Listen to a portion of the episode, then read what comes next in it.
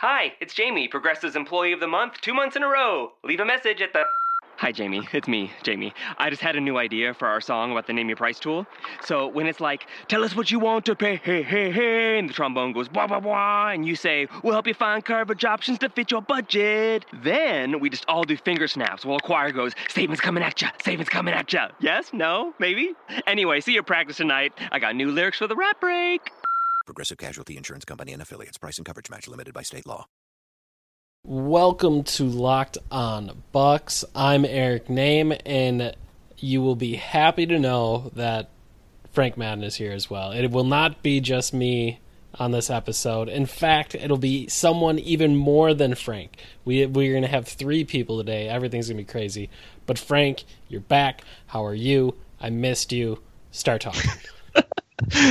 you were you you were so negative on yourself at the end of the podcast yesterday. You, I, but um, it felt I, like I, I was talking talking forever, Frank. Yeah. That's so well, you had uh, by yourself. you had Giannis. You had Giannis. Uh, you had or, you had you had the the interview interludes.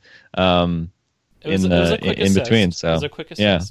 So that was good. Um, yeah, I mean, I, I it was kind of funny. I didn't tweet at all during the game. I was watching it live and then kind of flipping back and forth um, with the Rose Bowl as well. And so I just had like no time to like tweet or, or do anything else. And then obviously I wasn't on the podcast, but I, I did watch it all live. And um, obviously it was, uh, you know, Tell I, me I mean, it was a little bit. What did I miss? Well, it- Oh, I don't know if it was. I mean, I'll just give you my usual, like, as if it matters, my my personal uh, emotional reaction. But I, I mean, I I was definitely nervous they were gonna they were gonna. I mean, I, I thought early in the fourth quarter when Simai Simaj Simai, however you pronounce his Mhm. first name, Christon, you know, with Russell Westbrook on the bench, was basically um, biting into the Bucks lead. I thought you know they had that nice little spurt at the end of the third quarter. Giannis hits that like weirdly high arcing little baseline shot near the end of the th- fourth uh, third quarter. over the top um, of the it- backboard, yeah. Yeah, it kind of felt like okay, maybe the Bucks are, are gonna get some some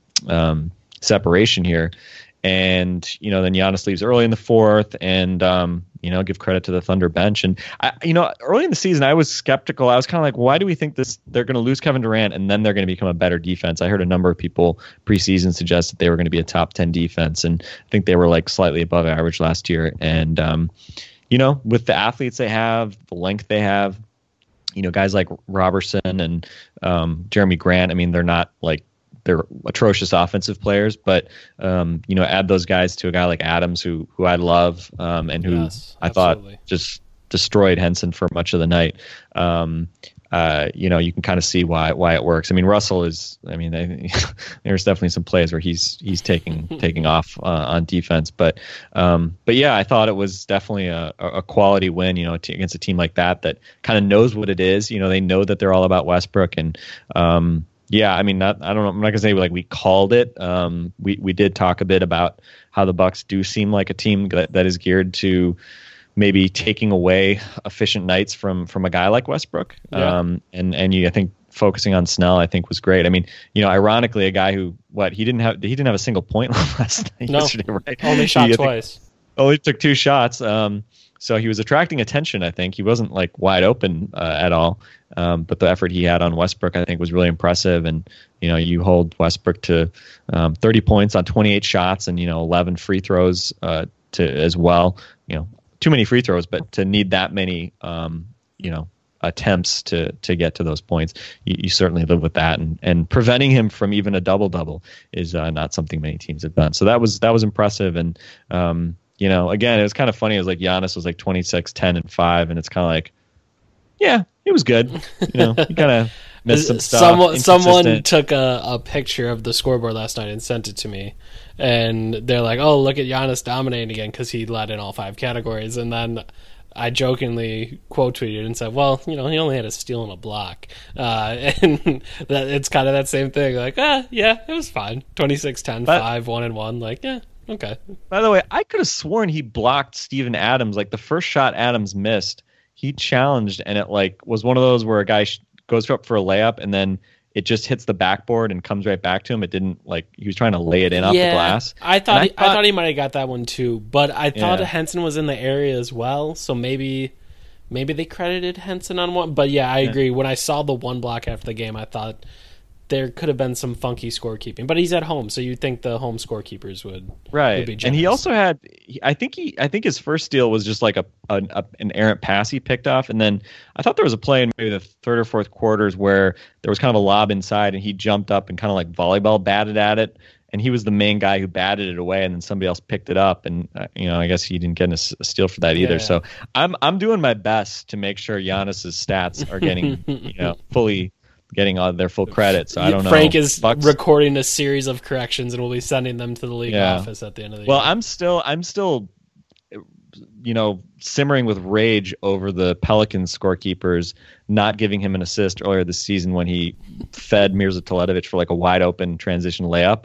Um, and I, I'm I'm still just really pissed off Af- after after the New Orleans scorekeepers padded Chris Paul's assist for you know all those years, and then they they screw Giannis out of that obvious assist. Very disappointing. But anyway, That's the um, passion people yeah. ask for here on Locked On Bucks. So that's yeah, great, Frank. exactly, exactly. So anyway, good, um, good win, and um, now, man, if they could pull out two wins in another home and home over a kind of a struggling Knicks team, um, that would be that would be huge, especially being one game over 500. If you could get to three rather than stick at seven, uh, stick at one, or worst case scenario, drop back below 500. Um, you know, measuring stick game yet again. Yeah, I was to say at the end of the podcast last night, part of me, I almost said it, but ultimately decided against it. But part of me thought, hey, you get this game to go over 500 against the Thunder, you go pick up two against the Knicks. And then all of a sudden, after that, if you do go back and forth, if you do go 500, you you stick above 500. And part of me wanted to be bold and say, hey, maybe we don't see the Bucks go below 500 again this season. Maybe they build here, but that felt a little bit too crazy for me, so I backed off of it. And I think I'm still going to back off it, but I will tell you that it is in the back of my mind. Um, that that I am thinking about that and thinking that it's a it's a real possibility, and I think that speaks volumes to to what this team has become and to to kind of what that win meant last night that you beat a, a team that was what 21 and 14 before the game maybe 21 and 13 one of the two i can't remember which. Um and you go out there and you you give them a loss that it, it speaks volumes to to that this bucks team and what they've become. Yeah, and you know, I, often quote the um, kind of full season projections that that are out there um, based on kind of how things have gone so far. Uh, and we've talked a lot about 538. numberFire is another site that has you know that that similar type of projection system. Usually they're pretty close. Um, and I looked at 538 today. I think they were the Bucks were at 44 projected wins, which believe it or not, would put them fourth in the East in terms of remainder of season projections. So, um, you know, and, and 80 some percent likelihood to make the playoffs. So, you know, again, I mean, one injury, you know, an injury to Giannis throws everything out the window.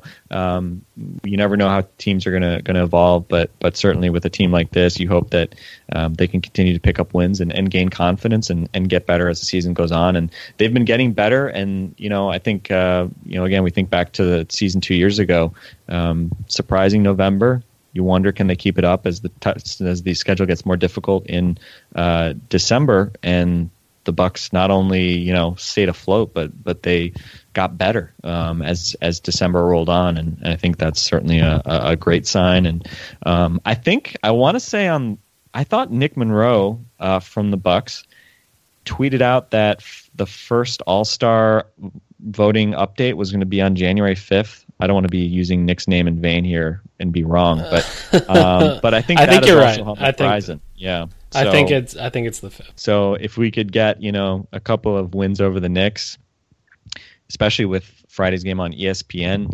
um, I don't know. We've been spoiled with Giannis and Jabari and company coming up big when they've been on the national stage.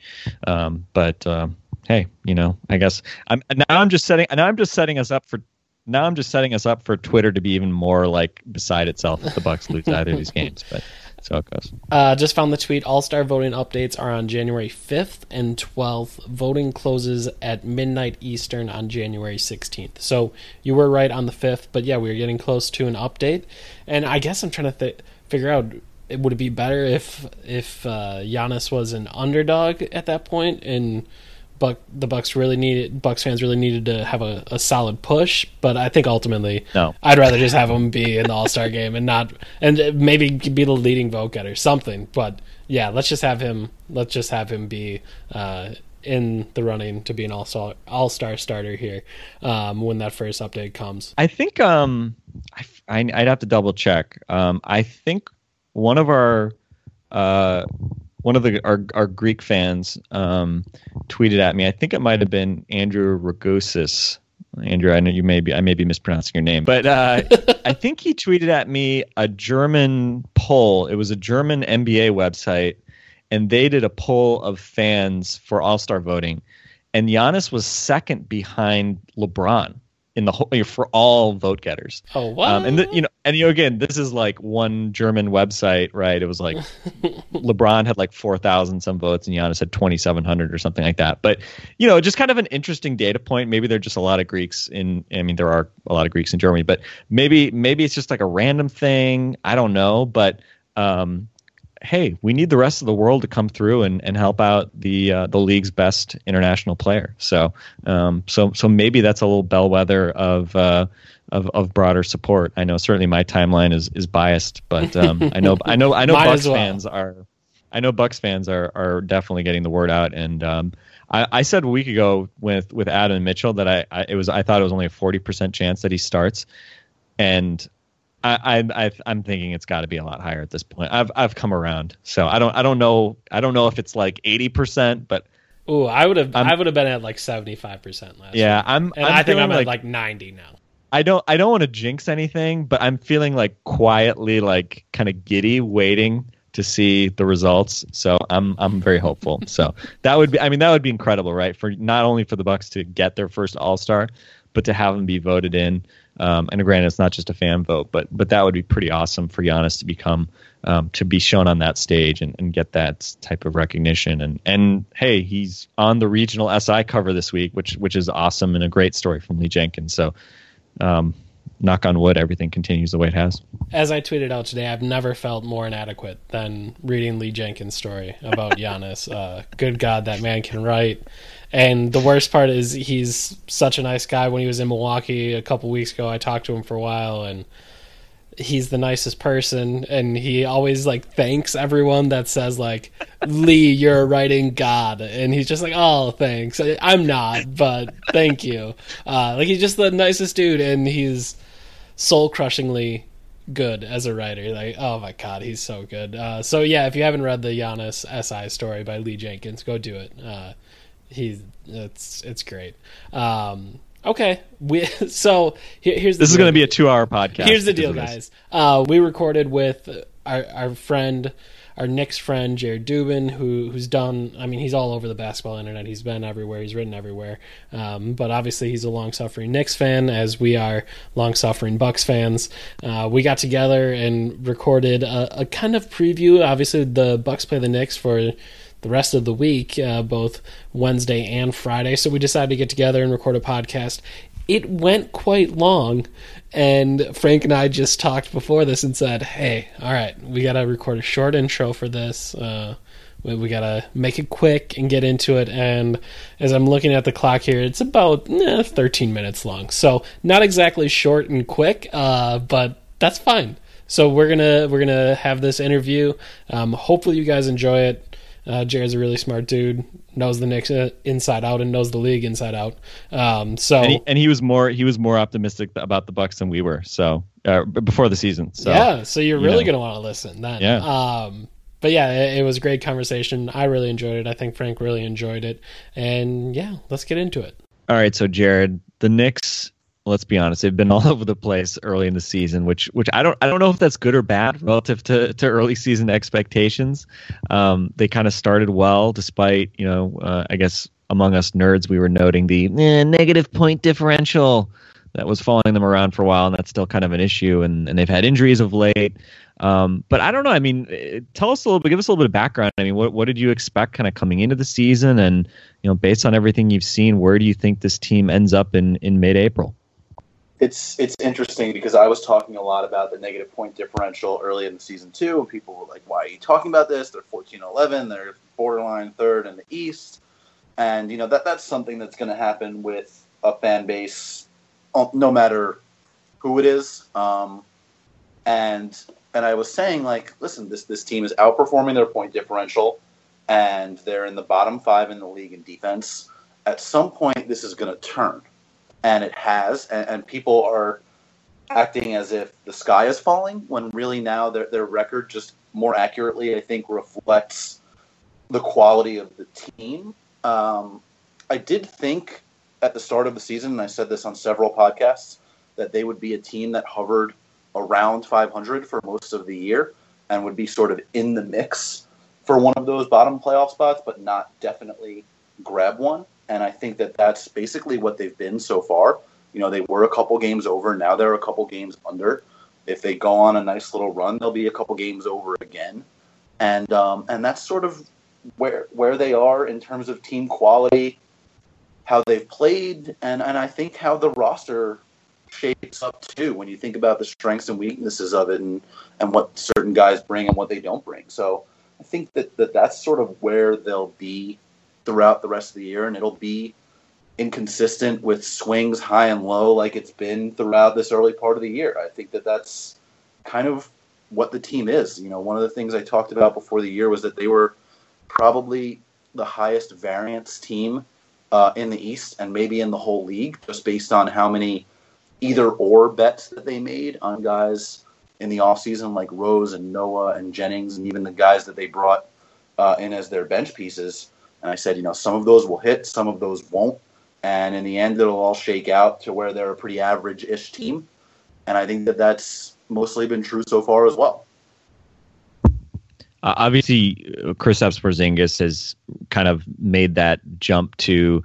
I mean, maybe he's not a superstar yet, but I think everybody sees that he's, you know, maybe just a year away from that. He's, I mean, he's playing at, you know, what I would say is an all-star level, um, which is especially impressive given, you know, when I whenever I've seen the Knicks, which hasn't been a whole lot, but um, again, I was watching the the Hawks game um, from last week, and you know, uh, I'm sure Knicks fans were uh, thrilled with Derrick Rose, you know, ignoring uh, Porzingis on pick and rolls late in the game, and and uh, it seems like he's almost doing a lot of this in spite of, of maybe his teammates being um, maybe having other priorities. But um, I mean, when you look at this roster, uh, obviously we take Porzingis for a given, and you know maybe you can talk a little bit about you know if if, if you see anything different in him than, than maybe the rest of us see. But um, I mean, where, what do you kind of see with the rest of this roster? There are a lot of guys that you know kind of decisions have to be made on. Um, you know, Derrick Rose obviously going to be a free agent. Carmelo has a no trade clause, but you know, obviously that's kind of just been a seemingly a constant talking point for, in the big picture. You know, how Carmelo fits into this team kind of long term. Um, I mean, do you foresee them kind of rinsing and repeating and, and trying to keep some something like this group together next year? And I guess do you think they should do something like that, or, or should they go in a very different direction and maybe take a more of a rebuilding tack? A lot of that, I think, is going to depend on how the rest of the season goes. Um, you know, if they if this slide that they're on right now continues, then I, I, think you'll see a very different team next year. If they wind up making the playoffs, then you could see a very similar team. Um, Carmelo, obviously, whether he is here for next year and the year after is entirely up to him. You know, he has a no trade clause. Um, if Phil Jackson ever asks him to waive it, he can just say no, or he can say yes and say like, okay, fine, I will allow you to move me and you can move me to one of these places, or you can say you can move me anywhere. So it's so much of their future in, in roster building is in his hands, which is a strange sort of situation to be in when I think most people would agree that at this point he's not the best player on the team anymore, based on the way that he's played this year and based on the way Kristaps played this year. Um, Kristaps, I think, you know, he exceeded rookie expectations. I think he has met or exceeded sophomore expectations. Um, you know, he, he certainly exceeded them, I think, in November, uh, slid back a little bit with his shooting in December, and, and obviously now is uh, dealing with the Achilles injury a little bit. Uh, he said that he wants to play in this game against the Bucks, but Jeff Hornacek seemed to think that that's probably not going to happen. So we'll see. Um, it's it's interesting because their building plan this year was basically we want to take a run in the next few years so that Kristaps can get playoff experience because we think that's more beneficial than building a team around him that will be ready when he's ready because we can just build another new team whenever that happens. That seemed to be the sort of rationale for a lot of their moves, you know, like bringing in um, an older Joakim Noah, who is likely to decline over the course of his contract and who plays the position that most people think Kristaps should play either now or eventually. Um, that was a lot of the rationale behind bringing in uh, Derrick Rose because they wanted to upgrade the point guard position so that they could, you know, it's been their worst position for I don't know, 15 years. like, so, so they, they, wanted to get somebody at that spot that could make things happen, and um, and I think offensively he certainly has attacked the basket well, especially when looking for his own offense, and he has created openings because of that. He hasn't always found the open guys that he's created, but he has done it occasionally. Um, so I, I, think that in a, in that sense, the bet that like you want that style of player has worked out. I don't know if they necessarily need to have that player be Derrick Rose. Um, you know, I have ta- I talked about before the season how I think it, that something they might be doing. I, I, still don't know whether it is what they're doing or not. Is sort of seeing how Jeff Hornacek's offense and how uh, Porzingis and Carmelo play with an attacking style point guard, and they just wanted to get a guy who really fills that role, and went out and got Rose because he's only under contract for a year, and if it works, great, and if it doesn't, then you can say goodbye. And they would then go after um, somebody who can fill that role more long term at the end of the season.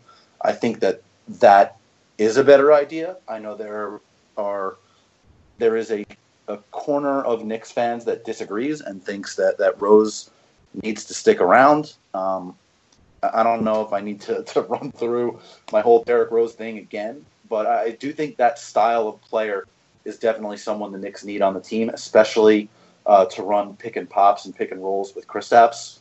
Um, other guys in the team, like specific guys that should stay, like Courtney Lee, I think has done exactly what they got him to do. He has been a low usage, high efficiency wing that has played good defense against multiple positions. Um, that's what Courtney Lee has been throughout his career, and that's what he's been for the Knicks. Uh, I think the other guy involved in the Rose trade, Justin Holiday, has been a really nice find for them. He's involved in like all of their best lineup combinations.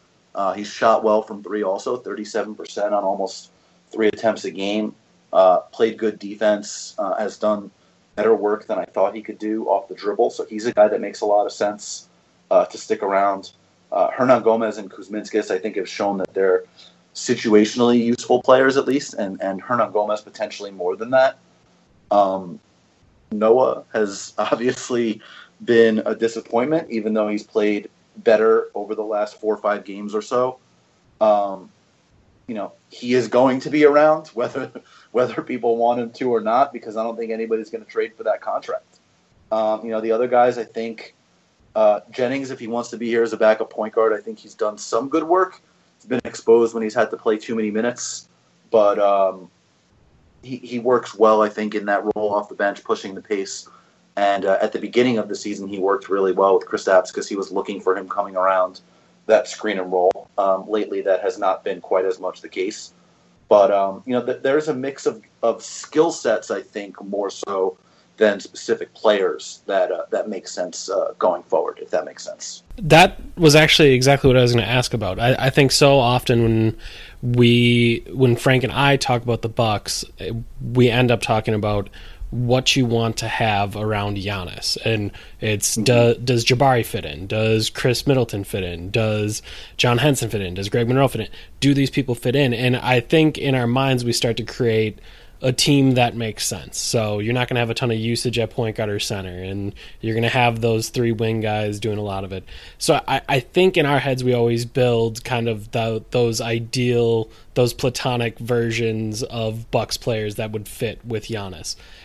and I think with Kristaps, there's a similar question to be asked. With these unicorn type players, you have to ask, what are the things you need from the others on the roster?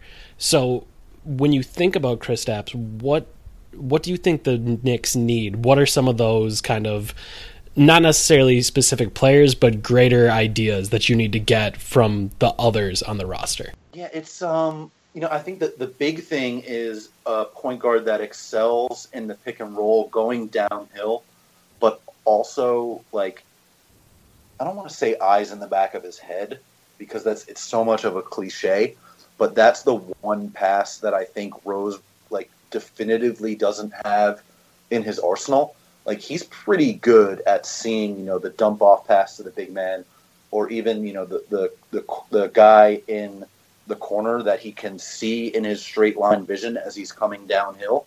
It's the guy behind him that he can't spot, and a lot of times that's Kristaps. And I think you've seen fans note that you know Rose will come around the screen and he'll sort of he'll put up a mid range jumper, and Kristaps is standing behind him wide open, and it's like why did he not throw that pass? And the answer is just because it's not something that necessarily occurs to him. Like that, that's not a pass that is in his arsenal. I, I think the Knicks need someone that has that specific pass uh, at at the point guard spot.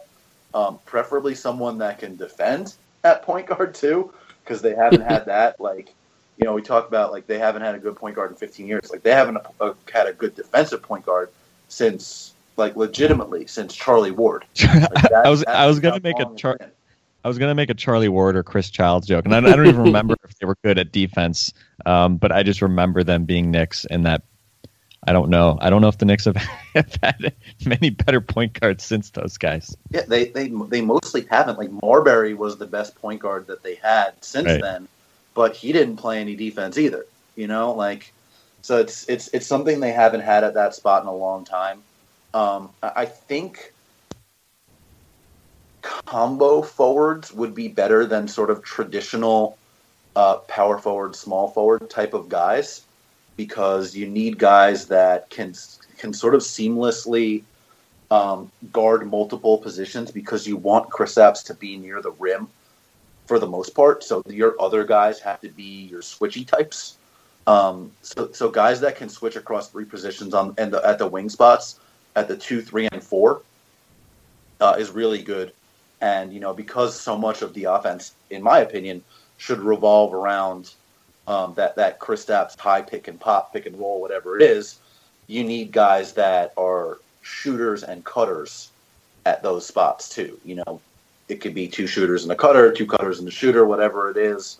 You know, you you need guys that have those specific skills, and you know, it would be nice, obviously, if you could have another guy that could create with the ball in his hands. Like Kristaps has done a much better job of that this year than he did last year, but it's still not necessarily his strength. Like his strength is working out of that pick and roll, pick and pop, and taking the catch and shoot jumper still. Um, so if you could have, you know, a couple creators, a couple shooters, you know, it's it's you know platonic ideal kind of things. Like it's oh like who doesn't want creators and shooters around their best player? but it's it's a little bit of a different situation with Giannis, who's going to have the ball in his hands so much and be that creator. Whereas Kristaps, for the most part, I think is going to need somebody else to be the primary creator, even though he has shown this year that he can create for himself more than we thought he could last year. So, one of the Knicks' biggest issues throughout the season has been that they are uh, a very bad defense. That's been an issue basically for like 15 years, like a lot of other things.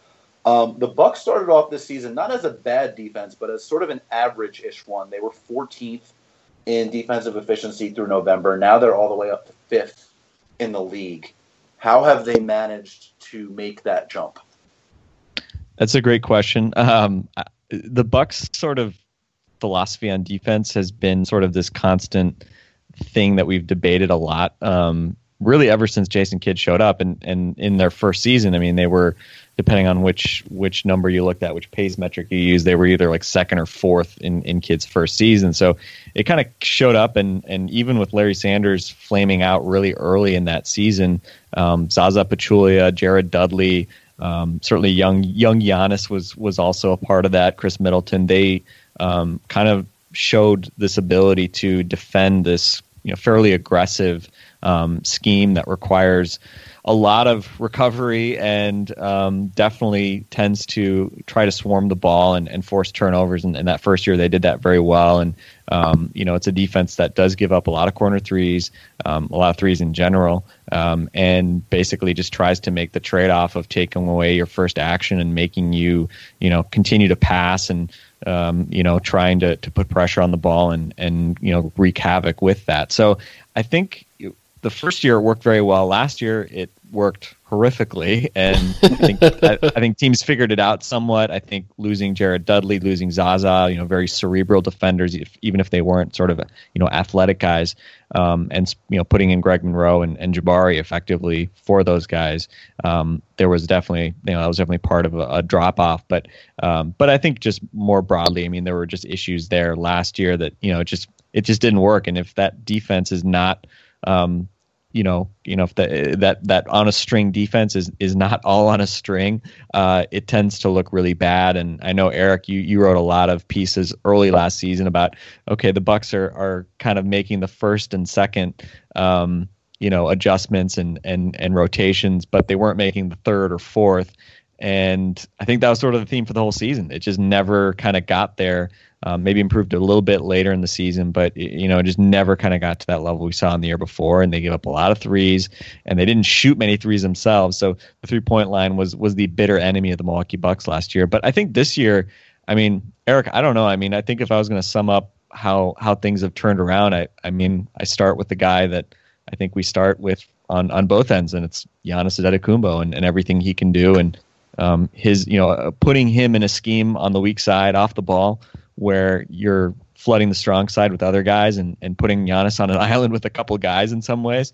Um, you know, it's asking a lot of him, but he's one of the few players in the league who can, I think, make a system like this work. Yeah, 100%. When when I was thinking of my answer to this question, it was Giannis. That's essentially why you've been able to make that jump. And uh, I think what you said Frank was very accurate that last year they struggled with that third and fourth rotation and really putting all of those rotations together in a string, like you said. Um, but one thing I thought last year was a huge problem was so often you would see elite point guards maybe four seconds into the shot clock throw that skip pass to the opposite corner. And it was because the bucks didn't have enough ball pressure. They they weren't keeping they weren't making it hard on point guards and, and, this year, for all of the problems Delly may have as a defender, um, and certainly his quickness isn't there and he gets blown by too often. And I think at times Malcolm Brogdon has struggled with that as well. Those two put pressure on the ball, and that takes away that first skip pass. I think they've made some adjustments on the backside.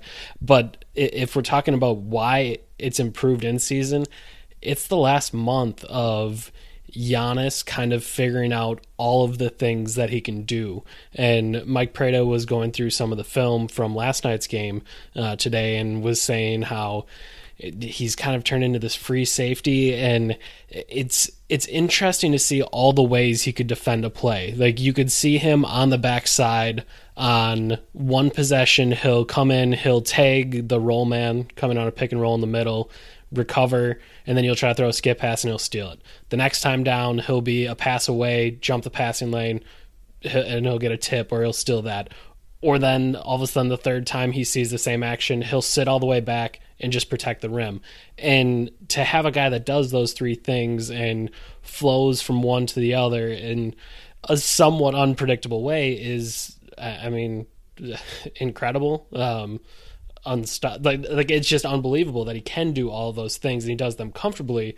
And somehow the Bucks have created a scheme where all three of those things make sense, or at least everyone else on the roster knows that. Hey, Giannis is being enabled to do all these crazy things if we work hard on the rest of our rotations. And uh, I think as the season's gone along, everyone's understood those things a little bit better. I think they figured out how to hide Jabari on ball a little bit better, even though that that makes no sense. I understand, uh, but he he he just can't make those other rotations. So you put him on the best player, and yeah, you're hiding him on ball again. Makes no sense. But uh, I, I think they figured out how to do all those things better, make those rotations, and yeah, just kind of all come together. And I, and honestly, it's probably the last month or so. Yeah, and I think it'll be interesting to see sort of how it how you know if they can keep it up over a full season. Um, you know, it can be pretty taxing. It requires multiple efforts.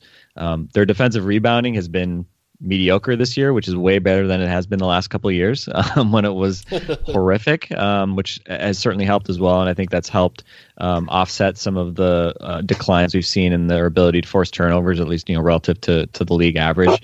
Um, and you know, as as Eric said, I think Jabari's gotten better. Um, and that's the weird synergy of Jabari and Giannis on defense. Giannis is the far better defender, but he's actually more impactful when he's not just you know trying to lock guys down one on one, especially wings. Um, Jabari's surprisingly decent laterally um, against wings. So you know when they've played you know Jimmy Butler, Paul George. Um, you know, we've seen totally legitimate, decent efforts on the ball from from Jabari, and, and that's allowed Giannis to, to do what he does off the ball. And it'll be interesting to see. You know, their their three point defense has probably been unsustainably good uh, early in the season. They do have a high contest rate, but you know that's kind of one of those things that that often um, can can be a lot of luck involved as well. So if that goes against them, they give up a lot of attempts, which is never a good sign. Um, if the you know the the opponent accuracy goes up, that you know that's that's where they can have trouble. And certainly, um, you know, a lot of times when they play poorly, it's because you know the rotations aren't there and they're they're giving up a lot of open threes, and teams suddenly make them. The uh, the Jabari on off ball point is an interesting one because Carmelo is sort of like that too. He's extremely unaware, I would say, off the ball. And a lot of times, if you have him just guard a guy straight up, it's it's more in his wheelhouse, uh, especially if that guy is not quicker than him, um, which you know at the three is something that doesn't happen that often anymore. But that that's why the Knicks are so bad on defense. But uh, it's interesting also that you guys brought up the last two years because one of the the first things it was either the first or second thing that I wrote for for Vice was about the the backtrack in the Bucks defense last year, and you know they they regressed in a bunch of different areas last year. You know, turnovers, shooting defense, rebounding. Um, if you look at it this year, they're forcing even fewer turnovers. Their their rebounding has gotten a little bit better, but most of the improvement has come in the shooting defense, and it's mostly just because like they force teams into uncomfortable spots on the floor because of that scramble, and I think they've sort of figured out how to do it around Giannis rather than including him in the scramble because he just does whatever he wants and the other guys sort of recover is basically how I feel like it works, and it's it's worked really well for them. Yeah, I, 100% agree, and I and I thought at the very start of the defense figuring it out, not last year but the year before, was I would just see Giannis do things that that made no sense to me. That it would be a, just an insane over rotation. It would be going for a steal where it didn't necessarily make sense, and he wasn't quite as good at it at that point.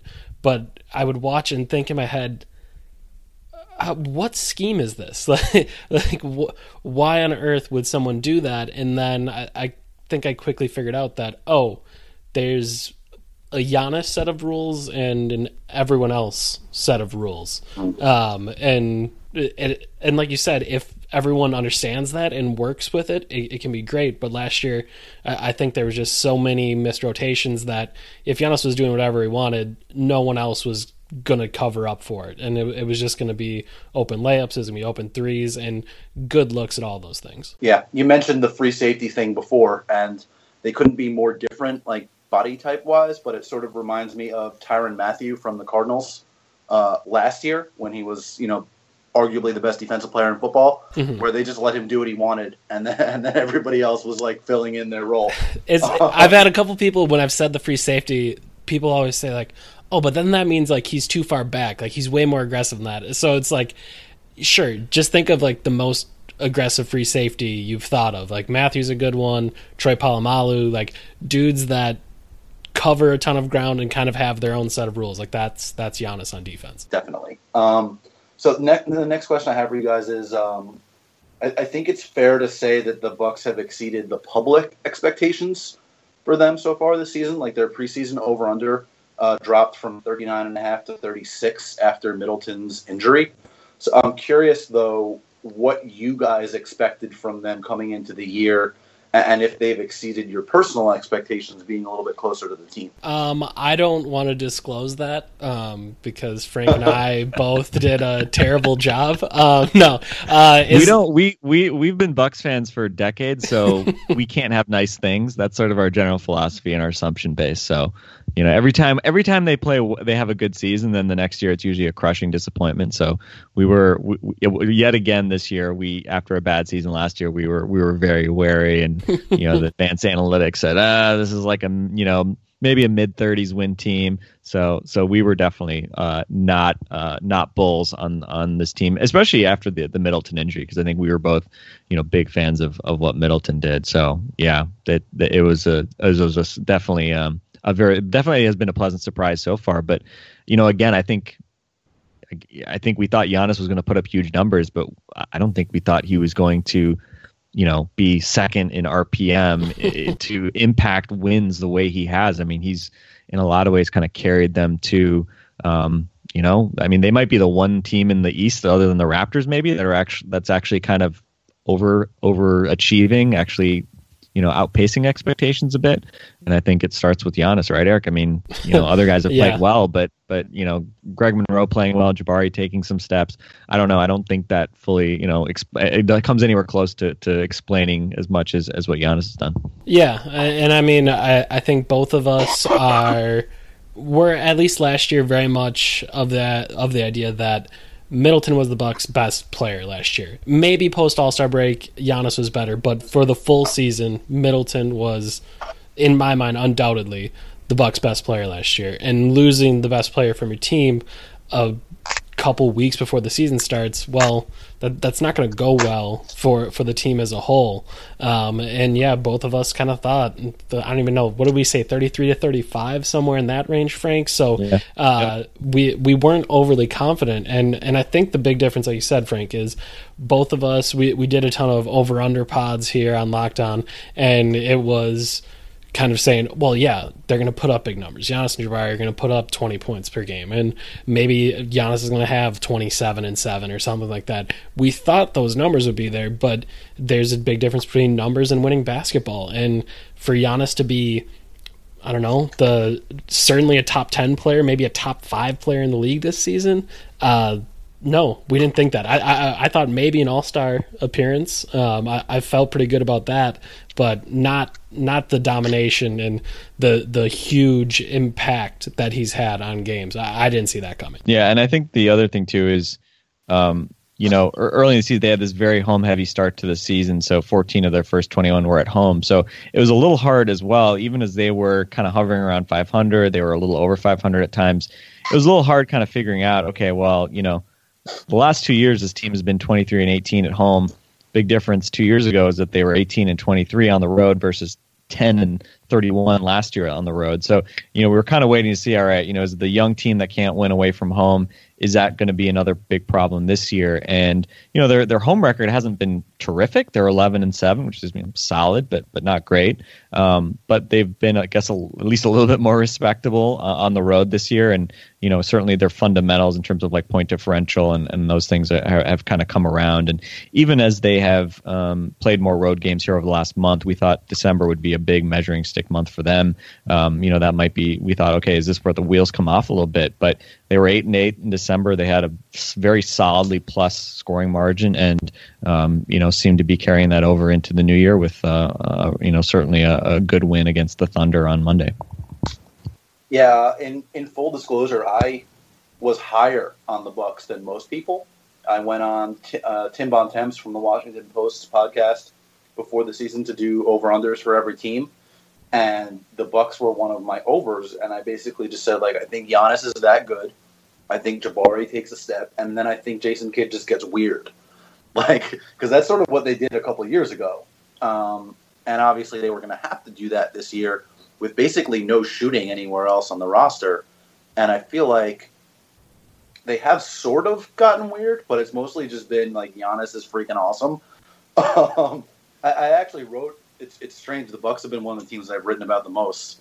Um, I wrote about them early in the season, where he was doing you know the incredible things that he's still doing, but they weren't really getting a lot from anybody else. and they were five and four, I think, at the time or something like that. A couple weeks into the year, uh, against a cupcake schedule, and I think they had a negative point differential. And I was like, look, this is pretty good right now, but they're going to start playing real teams, and they need to start playing defense, and they need to get something from somebody other than Giannis. And that's happened since then. And and that's sort of um, so they went from I went from being high on them to being a little bit worried to the thing that I said needed to happen to make me not worried actually happening. So it's been, it's been a strange ride for me in the Bucks. I think I think the interesting thing though is is and we kind of see this a lot sort of a lot of times when people look at the Bucks um, you know we, we hear this idea of, of Jason Kidd doing weird stuff but I don't know. I think Jason Kidd was weirder in his year in Brooklyn probably than he's ever been in Milwaukee. Um, and there's a lot of things about the way Kidd you know kind of does rotations and lineups and stuff like that that really is very not weird and and and non experimental I mean he has certainly, you know, in Milwaukee, not played small um, much at all, and a lot of that's because the Bucks have always had way too many centers on the roster. Um, but he also has has rarely played two big men together. He he basically always plays one true center, of which he has three on the roster. We saw a rare case uh, against the Thunder on Monday where he actually played John Henson and Greg Monroe together um, for a stretch against the Thunder's two big guys. Um, but it, it is interesting, and, and I think a lot of times too, people kind of um, you know use Giannis's uniqueness as shorthand for the whole roster, and um, I think the roster does have some weirdness on it. I mean, Jabari is sort of a strange physical specimen in terms of you know being a guy who's you know kind of a bowling ball but hyper explosive and athletic, even though he's you know, doesn't look like he should be dunking all over guys necessarily. Um, but you know, it's not like everybody on the team is a long, athletic uh, freak of nature, right? You've got Giannis, and then they do have um, a fair bit of size at, at point. You know, with with Brogdon and Delly being relatively big for point guards. Um, but certainly, you know, I mean, Monroe's not, a, a, you know, a long athletic dude at center, and you know, Henson is, but he's kind of weak and you know, not necessarily explosive or, or particularly athletic. So it, it is a, it's kind of a weird roster, but I don't know if they always play that weird, even if you know the scheme is is maybe on the more aggressive side for a lot of things. I mean, you could, as as Eric was alluding to, it would probably be better if maybe some of the other guys on the roster didn't play as aggressively as as, as Giannis did, but the system sort of dictates that in terms of some of the spacing they do. And you know, again, we'll see how that kind of works out over the course of the season. Yeah, I feel like it's more a weird group of guys than a team that plays weirdly. Like they're, they're yeah. weird guys yep. in sort of conventional ways, um, and then sort of around Giannis, who's just again a freak of nature. Um, which, which leads to the next question. Um, you know, he is like insert any superlative you want here because they're all accurate. Um, he's he's on track to become the first guy ever to average 26, 9, 4, 2, and 2. Um, obviously, since they started tracking blocks and steals. Um, so, I, my question here is Is it more crazy at this point to answer the, the age old, who would you take to start a franchise for the next 10 years question? by saying Giannis or by not saying Giannis? That's a good one. Um, I think earlier this year, um, I, th- I, think earlier in the season, uh, myself and one of my coworkers at ESPN Milwaukee, Pratik Patel, my good friend, we were talking about Giannis's trade value, and uh, I guess one of the ways to for people to comprehend talking about Giannis is, well, who would you trade him for? And both of us were like, nobody, and Every, everyone who, who heard us say that kept thinking, well, what about what about LeBron and what about this and what about that? And it's like, yeah, but you you already have the contract extension locked up, and yeah, it, it's just tough to think who you would rather value there. And I, think I'm probably in the camp of saying. Uh, I think it'd be crazier to not say Giannis. Uh, I, I just can't imagine a player you'd you'd more willingly want to sign up for to to lead your franchise for the next 10 years. It, it, I know there's other candidates out there, but I, I just don't see one that has a brighter future than Giannis. I, yeah, I mean, we, we kind of had this discussion and, uh, you know, after the first month or so, we kind of looked around. we were like, you know, because obviously we like to think we're analytical people who aren't just homers or whatever. And we were kind of like, I, I don't think I actually would trade him for Anthony Davis. you know, it's like, and uh, you know, coming into the season, obviously, you know, Karl-Anthony Towns was the new Anthony Davis, who was still the old Anthony Davis, who's ridiculous, you know, and um, you know, even now, some of these other guys, some of the numbers they put up. I mean, I, I think from the f- franchise starting perspective, I think Towns and Davis have been kind of the two guys who, you know, who coming into the year, I, I thought, okay, yeah, objectively, a GM would would take those guys over Giannis, but you know, I think the attachment to Giannis in Milwaukee, especially given his personality, um, and you know, we've seen him grow up. So, for Bucks fans to be asked that question, you know, even before uh, he kind of you know did this for now going on two months at this crazy level. I mean, he did a lot of this stuff after the All Star break last year, which I think first really got people feeling like, oh my God, this dude, you know, is going to be an All Star and how, who knows how good he can be. Now he's sort of realizing it and and being a guy who can, you know, carry a team to respectability, you know, basically on his back. Um, so yeah, I don't. I, now it's like we we can we kind of think about this and we're just like, yeah, we're good, and, and we don't really feel guilty about it, you know. And I and I, I, I, get why you know other franchises might may feel different, but I think you know the thing, the, the big difference is that when you look at, you know, I think especially on the defensive end, right? I mean, no, but nobody doubts what, um, especially Anthony Davis does offensively, and you know, single handedly uh, can just go and no matter who he's playing with, can just lead a team. But you know, even even when he had good good players around him, he wasn't necessarily a you know defensive player of the year caliber guy. Like I think people sort of extrapolated that he would become that guy, and I think people have extrapolated on Karl-Anthony Towns that he would become that kind of guy. Um, but we haven't really actually gotten to the point where either of those guys is you know in that Kawhi, Draymond Green type conversation. And you know, it's not to say that that Giannis is going to win Defensive Player of the Year this year, but I think he's he's you know I think a lot of times it takes a year to sort of like establish yourself, and I think a year from now, you know, even though Giannis isn't a lockdown guy in the same way one on one that Kawhi in the same way that Kawhi is, um, he's probably more of a Draymond type in terms of the way he impacts the game defensively. But um, you know, I think a year from now, I think we will be looking at Giannis as a guy who who is a, an all defensive first team type guy. I mean, I think he's going to get a lot of votes this year. Jason Terry famously sort of demanded that he become a first team all defense guy this this preseason, among um, other things. Among other things, so that's so funny.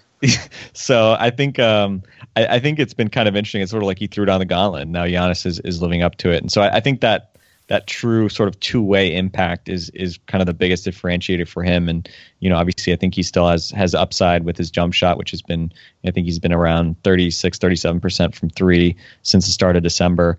And and obviously, if that that kind of number continues, and that that just makes him that much more dangerous offensively. And he's I think he's like in the last dozen games, you know, he's averaging only like you know two turnovers or less per game or something like that. So he's he's cleaning up, you know, some of the few areas that that you know weren't already um, you know strengths of his, and and obviously it's it's just exciting. So so yeah, we're good. We're good with Giannis. We're gonna roll with Giannis. I think I'm, I'm I'm close to being with you guys and on the verge of being definitely with you guys.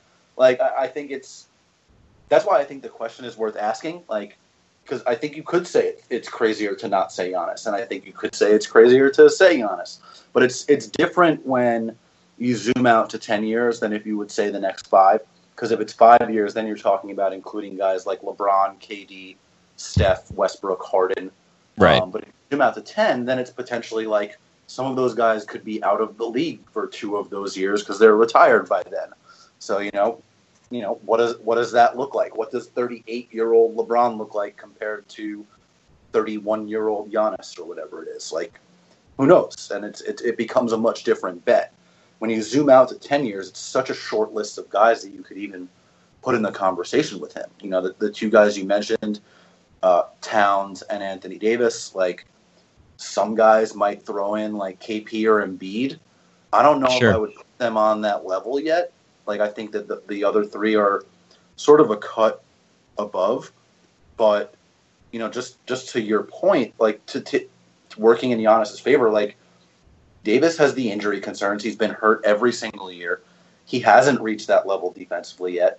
And you look at Towns this year, like I, I still think Towns is on certainly that track, but he has struggled with the adjustment to the more rigid, to put it lightly, uh, Tom Thibodeau defensive system. And like maybe it takes him a couple years to get into that upper echelon of defenders.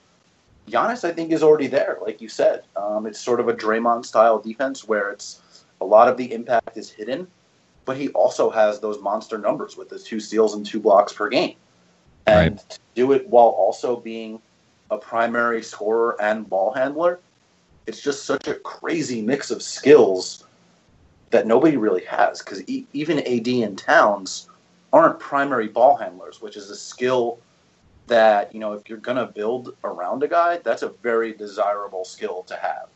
Yeah, and I think that's that's something that kind of coming into the season I thought was interesting because you know we've heard so much really uh, uh you know up until the last couple years you know where we had this explosion of these young big guys including Porzingis and Embiid um, and and Towns and Davis you know a lot of the narrative was around the big man is dying, blah blah blah, and and obviously part of what makes these guys so special is that they can shoot, right? And they're kind of bringing the the the shooting uh, ability that obviously has become so in vogue to a position where normally it hasn't existed. Um, but I think you know what you mentioned. You mentioned it earlier around Kristaps. Now you build around him, and it's the same with all these other guys. You know, you need a primary facilitator. You need a guy who can get him the ball in, in spots. And you know, you can't just sign Matthew Dellavedova for nine million dollars a year and and tell him to go spot up and you know hit three pointers or you know something similar of Malcolm Brogdon.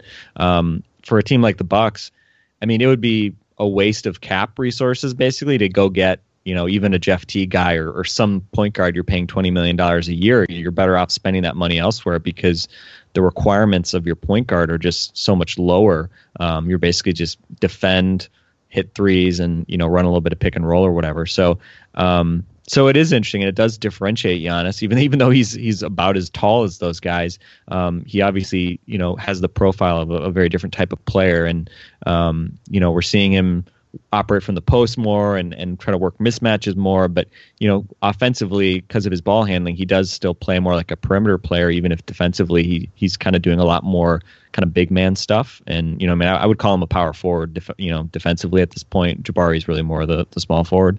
Um, but offensively, it's like, you know, when, and Eric and I have always debated. Eric and I have had have debates over whether or not to call him a point guard or not. Oh yeah. I'm I've always been a point forward guy. Eric's Eric's made the case for point guard. Yeah. Who who cares? He's he's he's something. He's point Giannis. Um, yeah. and um, and I and I think he's just been you know obviously been a really fun guy to watch, and um, certainly the fact that you know he can bring the ball up you know late in games, and um, you know he, he's always going to be around the ball, and, and you know he doesn't need really other guys to create for him in, in the same way.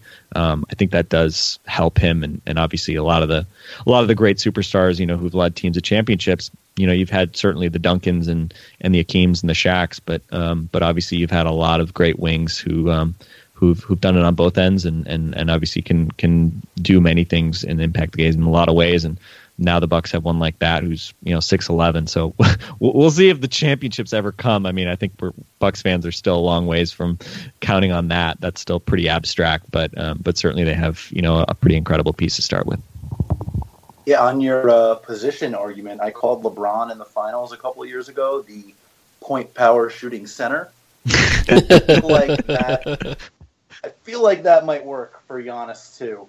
Um, it's um, you know, and the thing you mentioned about you know the kind of point guards it opens up for you, you know, it basically turns your point guard into your three and D guy, and that's a, yeah. a skill set that so many teams are looking for on the wing, and to be able to look for it at a different position, it, it does a lot for your cap because three and D point guards don't get paid as much as three and D wings at this point, you know, um, right. because it's it's not a position archetype that is as much in demand.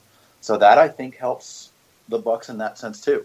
And I think that it's big for the Knicks that KP has developed at least some ability to create for himself off the dribble.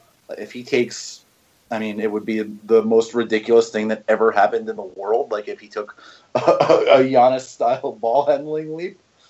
like I wouldn't, I don't even know what that would be able to look like. That'd be awesome. But if if he could just, if he does it more consistently, then that's something that that sort of opens up for them potentially too. Like obviously Giannis is is at a different level than I think KP could ever reach in terms of ball handling, just because he's, you know, naturally even before this was a wing player, so he's going to have the ball to create more off the dribble to begin with.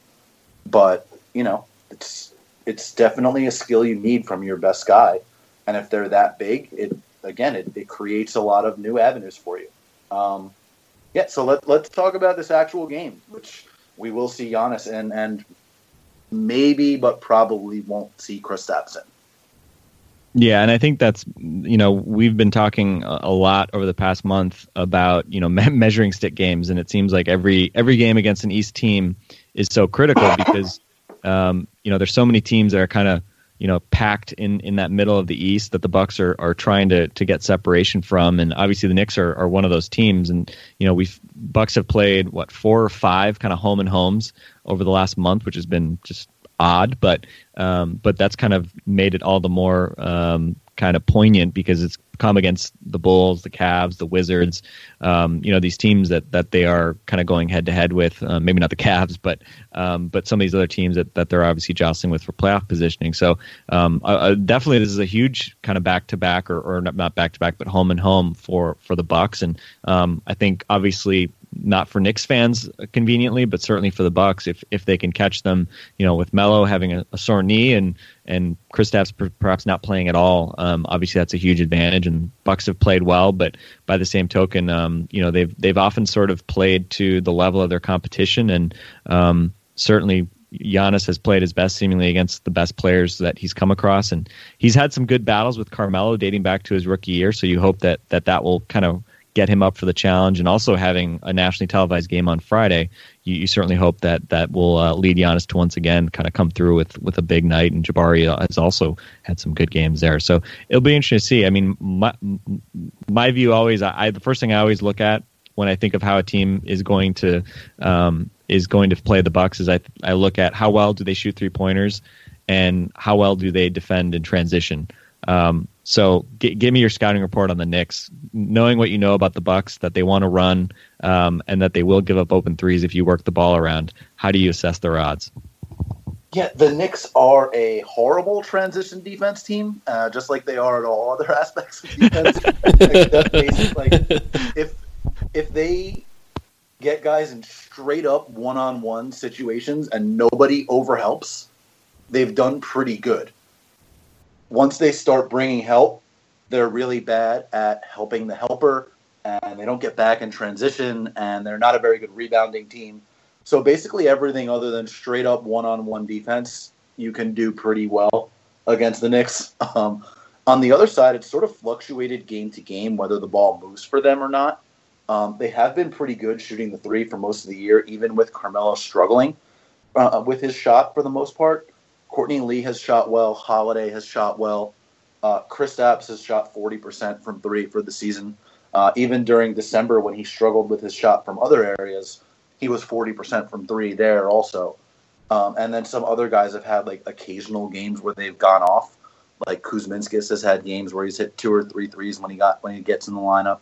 Jennings has had games where he's randomly hit a bunch of threes. So they don't have a lot of guys that shoot, but their guys that do have been, you know, pretty good at it, especially Lee Holiday and Porzingis. But they probably will not have Porzingis for either one or both of the games. So that's that's going to be a challenge for them, especially um, if Carmelo shoots like he has been lately, which has just been, you know, not very good at all. Um, so I would say not great in those areas, but there's always the potential for like Rose to really get going toward the basket, which is tough to deal with, or Carmelo's, you know, one dribble jumpers to be falling, which basically no matter who you stick on him, if they happen to be falling, like they're just gonna fall. Like there's almost nothing you can do about it. Yeah, and I imagine defensively, you know, looking at it, if if Porzingis was playing, I think you'd probably see Giannis on on Kristaps just because um, Giannis, I think, generally has been a much better option. Like um, when the Cavs played with Channing Frye at center, the Bucks eventually went to Giannis at center in some of those lineups, just because he can show and recover on pick and rolls against dangerous shooters like Frye so well. Um, I think with Lance Thomas and Carmelo, I, who I assume I think they started the last game correct together with without Kristaps. Is that right? Yep, that's right. Yeah. So I think in that scenario, I mean, I would guess again, in in the the view of, of hiding Jabari on the ball, I, I think you'd throw Jabari at, at Carmelo, um, even if Giannis is, you know, again, kind of a, a better, you know, one on one matchup, um, and then put Giannis on, on Lance Thomas, who obviously is, is going to be off the ball more and, um, you know, presumably spending more time on the weak side and, and you know, let Giannis kind of do do his thing freelance as he will. Um, and, and so it'll be interesting to see. But um, yeah, I, I know, I think last year there were some weird matchups because I think Jabari and, and Kristaps actually matched up a number of times, which, you know, is, is especially an interesting kind of matchup given um, Jabari is, you know, whatever, giving up seven inches, but um, ha- has has probably uh, weighs about the same as as Kristaps Right. or more. It's interesting too that with the Giannis Lance matchup, like last year, that was someone that, you know, if you left him on the perimeter, he was going to make you pay. He hit like forty percent of his threes for a lot of the season. I think he wound up uh, like thirty-seven percent because he was hurt for a while and then shut it down for the year. This year, he really hasn't shot well at all. And if you want to freelance off of him, like go right ahead. That's going to work out pretty well for you. Um, it's it's interesting too because on the other end, I would imagine Lance will guard Giannis also because you just can't put Carmelo on him. Um, but the, the thing that's killed the Knicks this year the most has been point guards that attack. Um, so it'll be interesting to see if it's you know a point wing guy does the same sort of thing to them because you know obviously a, a Dellavedova or even a Brogdon isn't as much of a challenge for Rose or Jennings to guard as a guy like you know Kyle Lowry or John Wall or Harden or Westbrook. Yeah, it's those those guys won't be won't be a threat, and Delly might not even play. Um, uh, I know the other night we were trying to get more out of out of Kidd on his uh, on his injury, but well, getting anything out of Jason Kidd isn't really uh, the best strategy because that's just that's not going to work. can hear him.